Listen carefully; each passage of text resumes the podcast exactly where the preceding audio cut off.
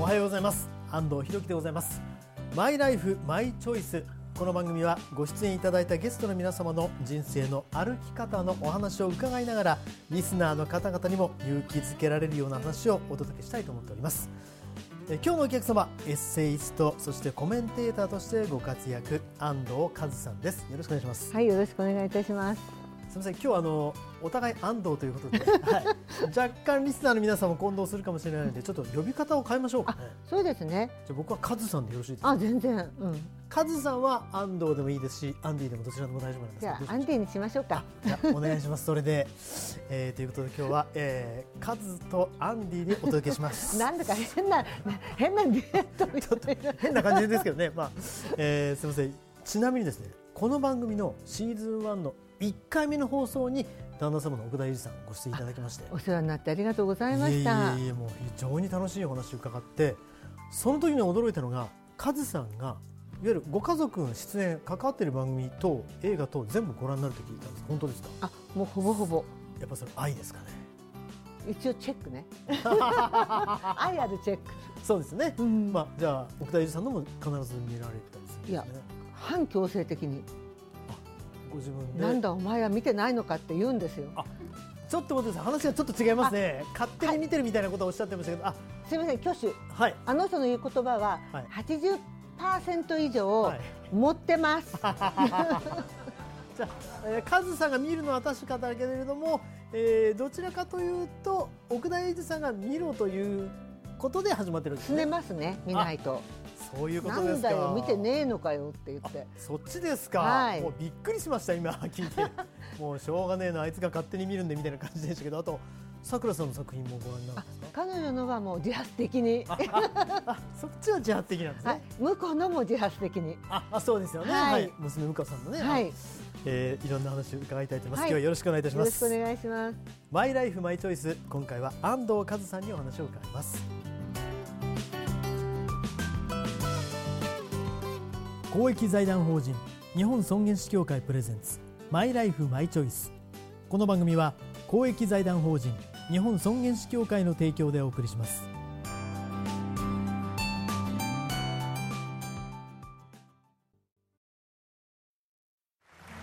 すごく素敵な舞台だったわね。主人公の生き方、最後が泣けたわ。あなたの人生という舞台、エンディングを楽しく豊かにしましょう。公益財団法人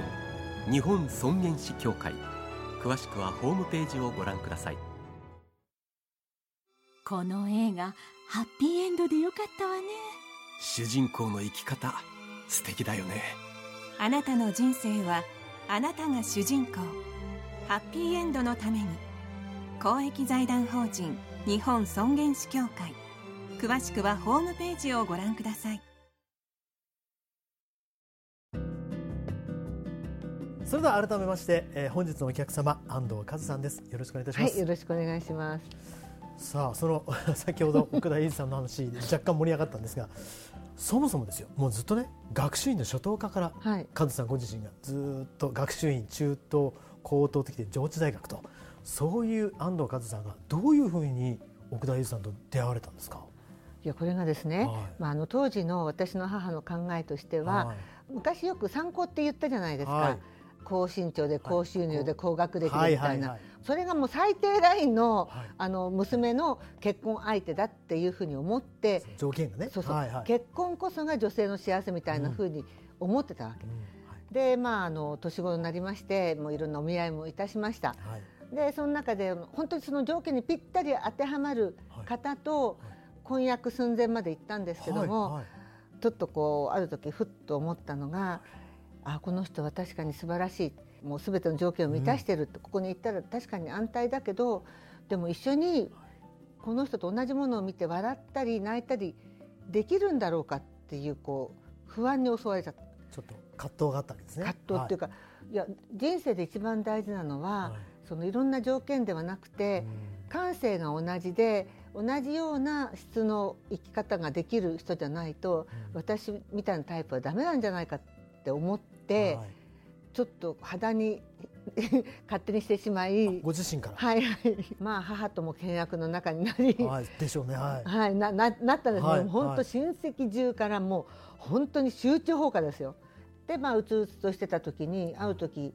友達の誕生パーティーに行ったらば、うん、前のみんながざわざわざわってして、はいはい、こう入り口の方を見たんですよ、はい、そしたらそこにスポットライトがポッと当たるような感じで、はい、素敵な男性ふたりが入ってきた、はいはいはい、で私の友達がちょっとあの人何やってる人か聞いてらっしゃいよって言った、はい、そのふたりのうちのひとりのところに行って聞いてこいって言うんで、はい、まあ、隣に座って、はい、あどうもはじめましてって言って、あの、はい、誕生日の、ね、主人公の名前を言って、はい、あのお友達なんですかって言ったら、なんかもういやあの僕は友達に連れられてって言ったのがうちの旦那だったんです、はい。あ今そう言っている奥田裕さんの姿が容易に想像できますねなんかちょっと照れた感じで、でそじゃあもうそれが初めての出会いで、そうなんです。それで何やってらっしゃるんですかって聞いたらば、はい、いや僕はあのちょっと俳優をやっておりましてって、はいはい、あら俳優さんなんですかって、はい、どこ の, あの所属ですか、はい、って聞いたらば文学座ですというわけ、うん、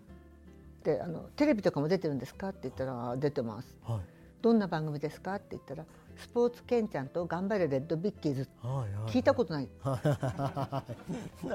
い、じゃあ今度見ますからあの何時にやってるか教えてくださいって言って、はいはい、たまたま見たら、はい、うー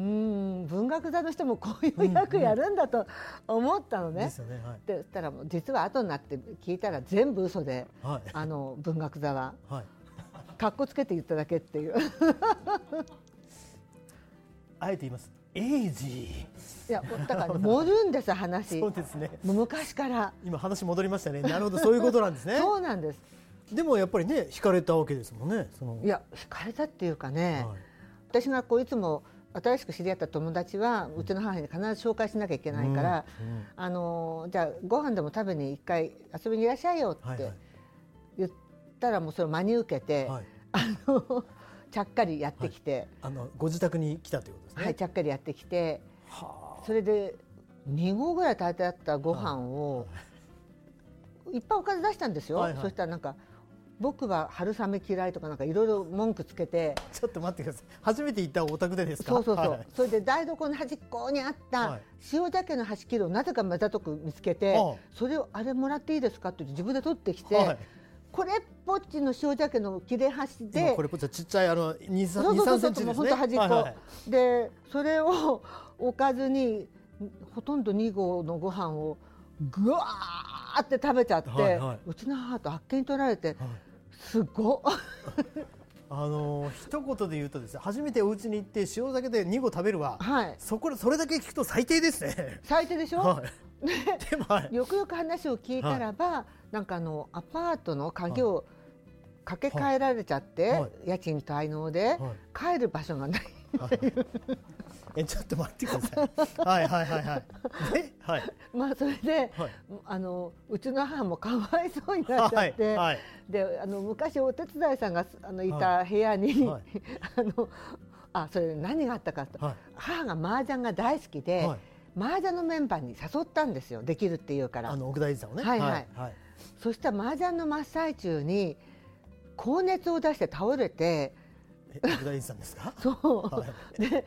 あの動かせなくて、はい、でしょうがないからその前お手伝いさんが寝てた部屋に布団を敷いて寝かしてあげて、はいはい、翌日病院に連れて行ったら、はい、なんか歯の奥か、はい、奥歯かなんかの芯が可能して、はい、下手したらこれは死ぬって言われて、はい、で歯医者だから入院施設がないんで、うん、ご自宅で療養させてあげてくださいって、うん、ご自宅って言ったってあのアパート閉め出されてどこにも行く当てないと、はいはい、どうしたらいいのっていうことになって、はい、もう母としょうがないからそこでいっしゅうかん以上看病して、はい、看病してはい、そのまま居ついちゃったっていう。えそのままですか。はい、じゃあ自分だってアパート帰れないですもんね。そう帰るとこないから、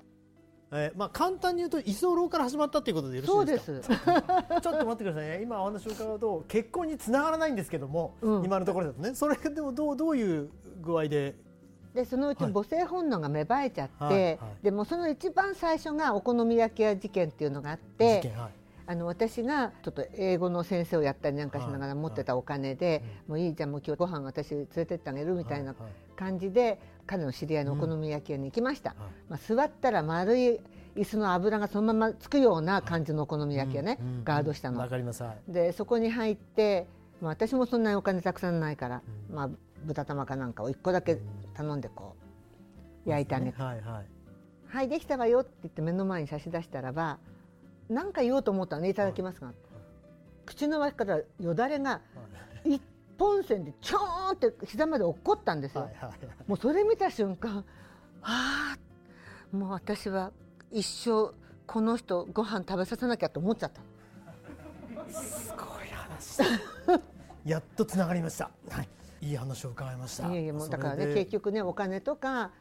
職業とかそんなことよりも、うん、なんだろう、組み合わせですね、人間って。そうですね、うん、いやでも収入もなかったということで、ないです。で当然その、まあ、カズさんが実は最初のお仕事が、はい、ティービーエス ラジオがきっかけなんですね。そうなんですよ、はい、もう本当に私だからね、嬉しくて今日古巣に戻ってきたような感じで。どういうきっかけでどういうお仕事だったんですか。えーと、要するに奥田さんと結局結婚することになりました、はい、でもあっちも全然仕事がない、うん、私もまあ、就職したことがない、うん、でもどうしたらいいんだってことになって、じゃあ私も働きましょうって思ったら、たまたま英語ができたんで、はい、私の知り合いがの日テレさんのいいの日テレさんって言って、はい、あ、もちろん、もちろん、うん、特番で、はい、あのアメリカで取材するのがあるからオーディション受けないかって、はい、生まれて初めてのオーディション、はい、行って、はい、なんと受かっちゃったんですね、その時。これ日テレのね、はいはい、でそれ終わって帰ってきたら、なんかその時のスタッフの誰かが、はい、えーと、今 ティービーエス でラジオのリポーターを探してるから受けませんかって言ってくださって、うん、はい、もう何でもいいからやりますみたいな感じで、はいはい、で受けに行ったんです、うん、でそれが久米宏さんの土曜ワイドラジオ東京っていう、はい、あの番組の長時間なんですよ、はい、はちじかんかなんかの生放送で、うん、はい、そのリポーターのオーディションだったんですけど、これがまた受かっちゃったんです、はい。えじゃあ、まあ日本テレビさんともじゃあ両方とも仕事をそれ始められたわけですか。そうなんです。でラジオ始まったら突然なんかコマーシャルのオーディションも来て、はい、化粧品の資生堂、資生堂のそれも、はい、うちの今下の娘がやってる、はい、同じ全く同じブランド。あら、じゃあお母さんも先にやってたわけ。いや、それがだから彼女も今度こういうコマーシャルやることになったのって言って、はい、そのな何をやるのって言って名前聞いたときにヒエーってなって、すごいですね。本当彼女も知らなくて、もう向こうもヒエーになって、あのそのお母さんもそれやってたって知らずに、知らない、偶然。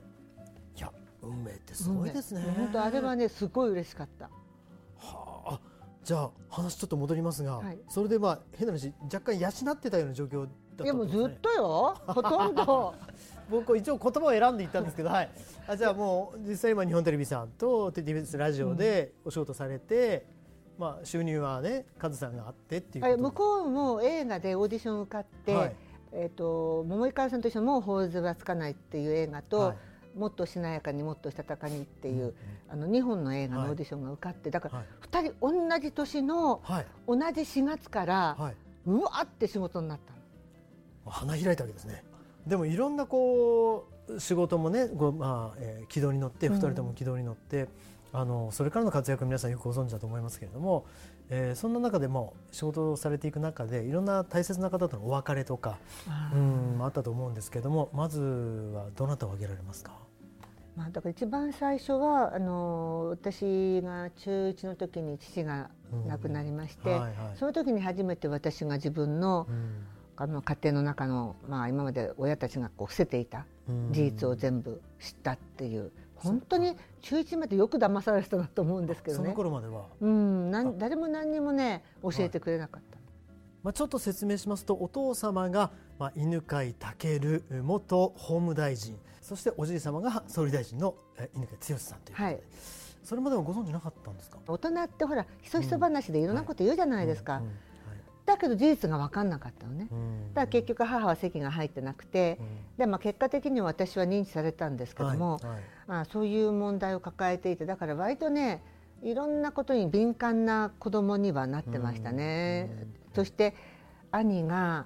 戸籍上おじなんですけど本当兄だったんですね、うんうん、で兄が慶応卒業したその年に白血病で亡くなって、うん、いろんな人の最後を見てきて、うん、あ、人間ってどうやって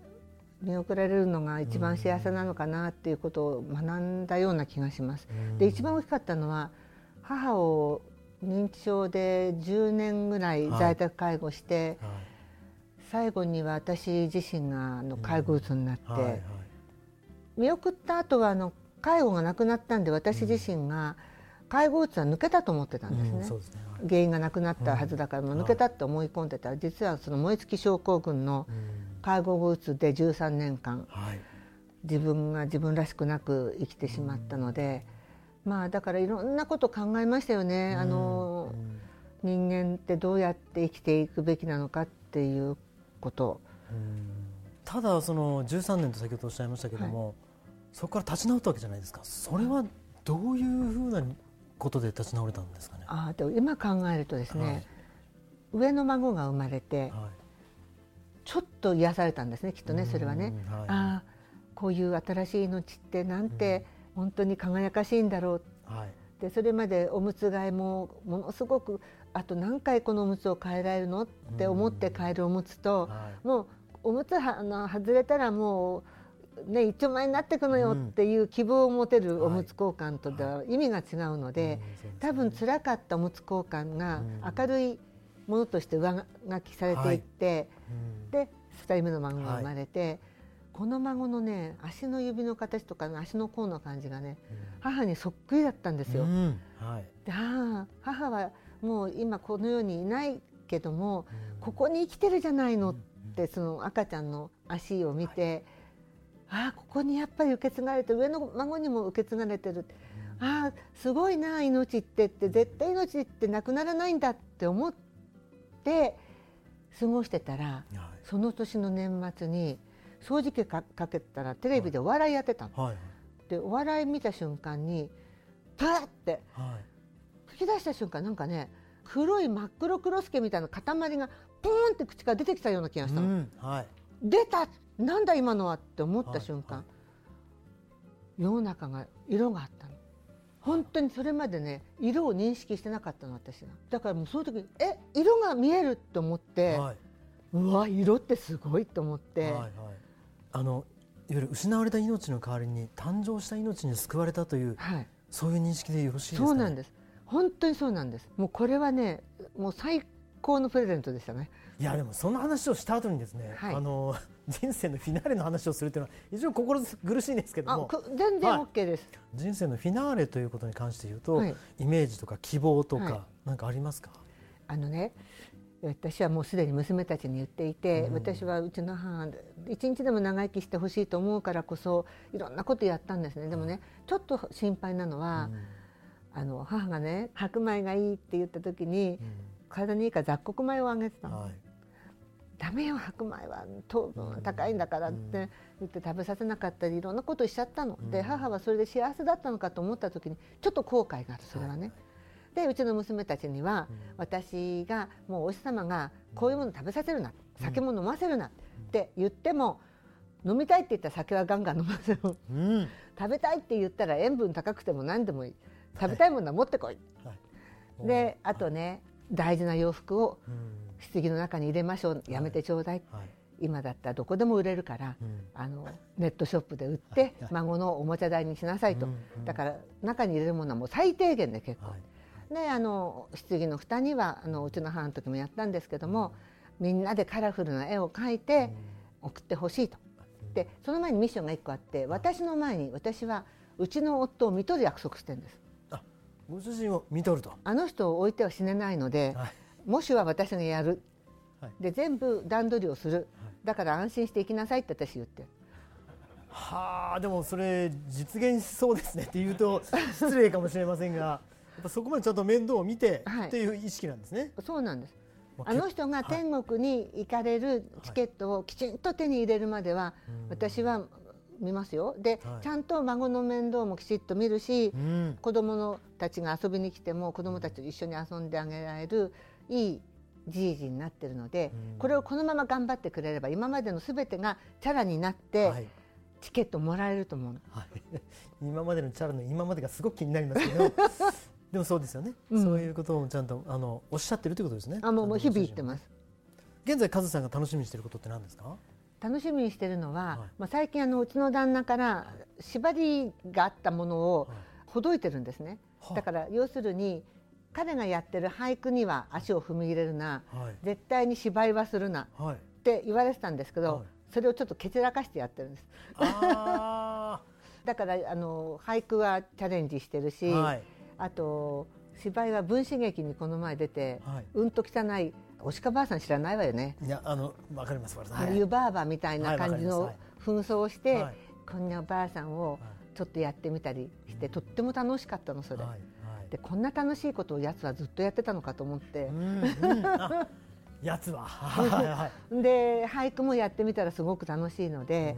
うん、あのどんどん侵食していこうかなと。あ、じゃあもうそれはどんどん侵食していただいて、うん、はい、あのそれは我々も楽しみにしてますんであ、そのそんな表だってはやんないかもしれないけど、いやでもね、もう今生き生きとしていらっしゃる理由が分かりました。その縛りもないということもカズさんが今楽しくて生きていらっしゃるとすごく伝わってきますね。もう何でもね、楽しいことをね、うん、今からでもねいいの、はい、やるの、はい、やります。わかりました、はい、宣言をいただきました、はい、えー、ということで本当に、えー、楽しいお話を伺いました、うん、えー、今日のお客様エッセイストコメンテーターの安藤和さんのマイライフマイチョイスでございました。この後はあなたのマイライフマイチョイス、メールや質問にお答えします。和さんも最後までお付き合いください、はい、この映画ハッピーエンドでよかったわね。主人公の生き方素敵だよね。あなたの人生はあなたが主人公。ハッピーエンドのために公益財団法人日本尊厳死協会。詳しくはホームページをご覧ください。お父さん、私たち本当に素敵な人生を過ごしてきましたね。そうだね。これからももっと自分らしく生きていこうね。はい、これからもあなたの人生、あなたらしく。公益財団法人日本尊厳死協会。詳しくはホームページをご覧ください。さて、あなたのマイライフマイチョイス。ここからは番組や尊厳死協会に届いたご質問にお答えするコーナーです。あなたの疑問・質問にお答えするのは日本医科大学の特任教授で日本尊厳死協会専務理事の北村義弘さんです。よろしくお願いします。よろしくお願いします。さあ、今日もですね、いただいたメールご紹介しましょう。匿名の方からいただきました。父が大病を患ったことをきっかけに最後の過ごし方や延命措置などを調べるようになりました。その中で自分が思った以上に自分が住んでいる地域の終末期の医療体制やリビングウィルに関することが整っていないことにとても驚きました。積極的に取り組んでいるところもあると聞きますが、どのような感じなのでしょうか。えー、こういった匿名の方からの質問です。いかがですか、北村さん。はい、この質問をなさっている方がですね、はいはい、終末期のことについて、うん、あの非常にあの考え始めたということはいいことだと思うんですが、うん、実はあの意外にですね、この質問の方とは違ってですね、はい、いろんな自治体が終末期のどんな過ごし方をしたいか、どんな医療を受けたいか、あるいは最後どのようにあの旅立ちたいか、こういうことを支援しようとする動き、結構実は増えてきているんですね、うんうん、例えばあの神奈川県の横須賀市などではですね、はい、ご自宅であの療養、あるいはあの最後の旅立ちをしたいと、まあ、こういうようなご意見を多かったということから始まってですね、はい、あのにせんじゅういちねんあたりからですね、うん、あの在宅医療などをこう支援したり、体制づくりの連携なんかに力を入れてきている、そういう自治体もあります、はい、それからあの長野県の須坂市というところがありますけど、はい、こちらではあの独自のエンディングノートっていうのをさんじゅっページ以上もある立派なものをお作りになってですね、はい、いわゆる私どもの協会が推奨している、あるいは推進しているリビングウィル、こういったものに近いものを元気なうちに作りましょうというような取り組みをしてくださっている、はい、そういう自治体もあります。はあ、それ市で独自にやってるってことですね。そうなんですよね。ですから単にあの取り組みっていうこう宣言してるだけじゃなくて、うん、ご相談に応じるそのちゃんとしたあの人員も揃えておられますので、大変あの我々もあの心強く思っています。 そうですね。それから例えばあの東京都豊島区なんかではですね、はい、交通事故あるいは何か急なことで病院に行ってただ意識がないなんていう時にですね、はいはい、その方が持っているその豊島区の特殊なカードを持っていればですね、その方がもしリビングウィルを私どもの協会のリビングウィルを持っているとそのコピーがどこにあるかとか、はい、あるいはあの預かってくれるとかそういうようなことをやり始めている自治体もあります。それからあの大分県、それから大阪府、まあ、こういったところではまあ、リビングウィルとちょっと違うんですけれどもアドバンスケアプランニング、はい、えー、エーシーピー あるいはあのニックネームであの人生会議というどんな終末期の医療を受けたらいいかということを、まあ、まあまあ元気なうちに決めましょうというこの取り組みをですね条例を作って県あるいは府として取り組んでいこうというそういうあの積極的な取り組みもあの聞こえてきます。ですからあの、まあ、質問者の方の、まあ、完全ないい答えになるかは分かりませんけれども、はい、あのいろんな自治体で実はしっかり取り組みをしようというあの芽生えがあります。どうでしょう、こういった動きっていうのはこれから広がっていくと考えですか？そうですね、広がっていくと思います。というのはやはりどうしてもあの今の日本の全体人口、えー、お年寄りの方が少しずつ増えてきてですね、はい、まあ、ご高齢の方に応えるあるいは終末期の医療が今まで以上に自治体にとって重要な課題になってくるという時代が来ています。ですからどの自治体もあの無関心ではいられないと思います。当然避けて通れないですもんね。おっしゃる通りですね。わかりました。もっともっと広がるようになるといいですね。そうです、はい、さて、あなたのマイライフマイチョイス、えー、メールや質問をお待ちしております。この番組へのメールは番組ホームページ、そして日本尊厳死協会のホームページ、それぞれでお待ちしております。今日は日本医科大学特任教授、日本尊厳死協会専務理事の北村義弘さんにお話伺いました。ありがとうございました。ありがとうございました。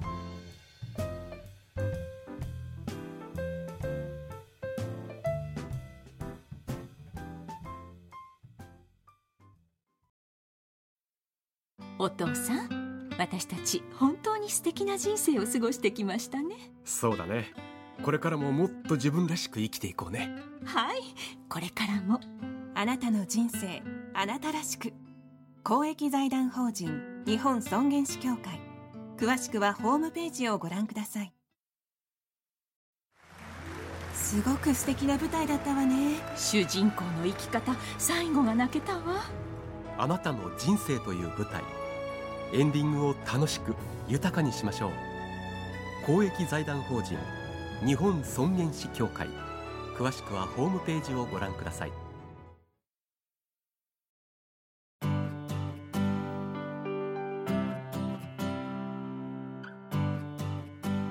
本日はお客様にエッセイストコメンテーターの安藤和さんをお迎えしました。安藤さん、この番組ご出演いただいていかがでした？すごく楽しかったです。本当ですか？はい、語り足りないです。はい、えー、またこれあの社交辞令なくまたお越しいただいて、なんだったら旦那とふたりで出ましょうか。ここですり合わせどうですか？どっちが正しいこと言ってる？あの僕はいいですよ。僕は楽しいですけどおそらく奥田裕二さんはお断りになるんじゃないかという気がしますけど、あ、お二人で出てください。やりましょう。はい、もうぜひこれも安藤和さんの許諾を得ましたのでぜひこれは実現させていただきたいと思います。辛いですよ、きっと。そうですか。立場的に、ね、ちょっと楽しみだと思いますはい、はい、本当にありがとうございました、はい、ありがとうございました。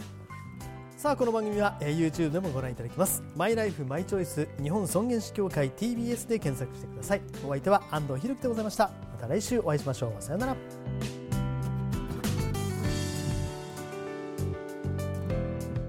公益財団法人日本尊厳死協会プレゼンツ、マイライフマイチョイス。